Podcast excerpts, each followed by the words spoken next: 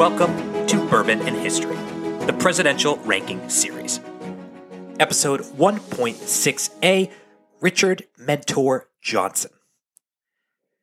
In episode 1.6, Martin Van Buren, I touched upon the resistance Van Buren received in nominating Richard Mentor Johnson as his vice president in 1836.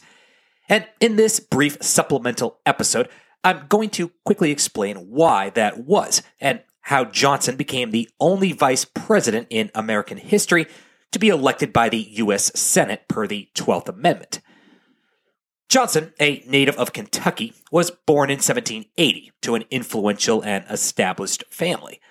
The Johnsons were heavily active in politics during Richard's upbringing, with his father serving in the Virginia House of Burgesses, and after Kentucky statehood, the Kentucky State Legislature. Two of his brothers served in the U.S. Congress, and a third served as a federal judge. Needless to say, the politics of Johnson's family would help shape his own political leanings during his early years. In 1802, he became a lawyer and inherited vast tracts of land and numerous slaves after his father's passing. From 1804 to 1806, Johnson served in the Kentucky House of Representatives. He was elected to the U.S. House of Representatives in 1806 and served for six consecutive terms. In 1818, he did not run for re election, but instead ran for the U.S. Senate. During the War of 1812, for which Johnson had worked and voted, he raised two mounted regiments and joined the command of General William Henry Harrison. At the Battle of the Thames, Johnson led a heroic cavalry charge that overran the enemy position and helped secure a decisive victory in which the Shawnee leader Tecumseh was killed. Some witnesses later claimed that Johnson personally killed Tecumseh. Johnson took the credit for the act, although the claim was never proven. When Johnson returned to his seat in Congress in March 1814, he was hailed as a hero. He became a champion of veterans, working for compensation for disabled veterans, widows, and orphans. He also worked to improve and strengthen the military. On December 10, 1819, Johnson was elected by the Kentucky legislature to fill the remaining term of Senator John J. Crittenden. Johnson was reelected and served in the Senate for 10 years, from 1819 to 1829. While in the Senate, Johnson became part of a coalition led by Martin Van Buren that would go on to form the core of the New Democratic Party in the late 1820s. He also became a strong supporter of General Andrew Jackson, supporting him in both the 1824 and 1828 elections. Johnson would lose re election to the Senate in 1828 as controversy surrounding his personal life made Democrats shy away from supporting him, afraid the controversy would hurt Jackson's chances in Kentucky. And it's Johnson's personal life that would lead to his eventual political problems in 1836 and 1840. So, what were these personal problems that Johnson had that were so bad they brought about his political demise? Well, the controversy centered around Johnson's action of taking his slave, Julia Chinn, as his common law wife. He had inherited Julia from his father and lived openly with her, treating her in all respects as his wife. He fathered two daughters with her and raised them as his daughters. When they married, both to white men, he gave them large tracts of land as a wedding present. When he was away from home, serving in Congress, Julia Chinn was left with full authority over his business affairs in his absence.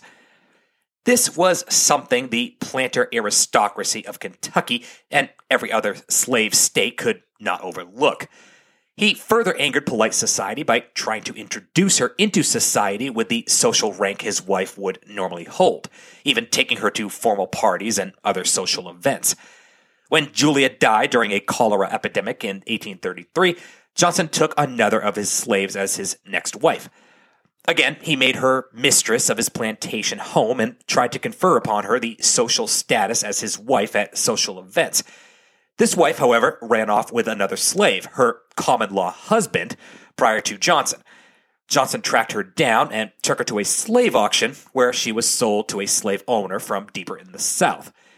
Johnson then took that woman's sister as his third wife, again trying to elevate her from slave to one of the leading women of Southern society.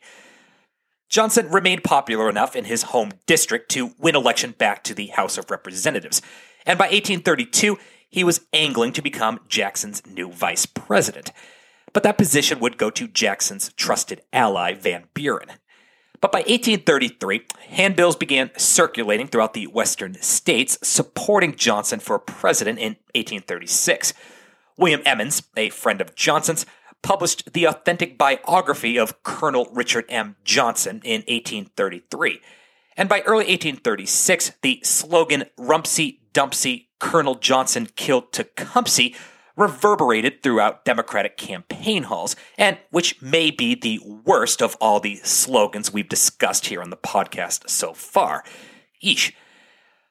In 1836, the Democratic Convention gave the presidential nomination to Martin Van Buren. But there was never any question about this choice, as President Jackson supported it enthusiastically. The choice for the vice presidential nomination was not as clear. Most of the party regulars wanted Senator William Cabell Rives of Virginia, including Van Buren. Van Buren considered the gallant colonel among the bravest of the brave, but also thought that Johnson could not be relied upon to check the cupidity of his friends. Jackson, concerned about the independent candidacy of Hugh Lawson White, popular with Western voters, thought Johnson a better choice given his Western following. Even with Jackson's considerable influence, Johnson only won the vice presidential nomination after New York Senator Silas Wright grabbed a non delegate named Edward Rucker from Tennessee to cast the state's 15 votes for the absent Tennessee delegation in Johnson's favor. The Virginia delegation refused to support the nomination and stormed out of the convention. One leading Democrat warned Jackson that, quote, I do not think that, from what I hear daily, the nomination of Johnson for the vice presidency will be popular in any of the slave-holding states except Kentucky on account of his former domestic relations. And we all know what they meant by domestic relations. Johnson's actions in, quote, marrying slaves, trying to recognize them as equal to white plantation aristocracy ladies, and forcing them upon society as such cost him and the Democratic ticket many of the Southern votes they desperately needed. His selling of his, quote, wife back into slavery also hurt him, and again the Democratic ticket in the North. For all this, Johnson failed to help win Western votes he was expected to attract. In fact, Johnson's presence on the ticket did not even help them in Kentucky, which they lost to Harrison and the Whigs. Van Buren was able to win a narrow election, but Johnson fell one electoral vote shy, sending his election to the U.S. Senate in accordance with the Constitution. After a brief recess, the senators cast their votes all along strict party lines, and Johnson was elected. Johnson would go on to serve as vice president until the end of Van Buren's term in March of 1841. By then, his political career was effectively over. He tried three more times to get elected back to the Senate, but failed in each attempt. He was elected back to the House of Representatives in 1850, but was too ill to effectively serve. Some suspected he suffered from dementia by that point, barely able to stand on the floor of the House. On November 19, 1850, he suffered a massive stroke and died at the age of 70. Johnson's personal decisions would ultimately doom him politically. The nation was willing to stomach the abhorrent, peculiar institution that was slavery at the time, but they were not willing to recognize Johnson's actions of publicly flaunting relationships with his slaves. For the slave owning aristocracy of America in the antebellum period, such things were best left to the privacy of the plantation like most things with regards to slavery during the period.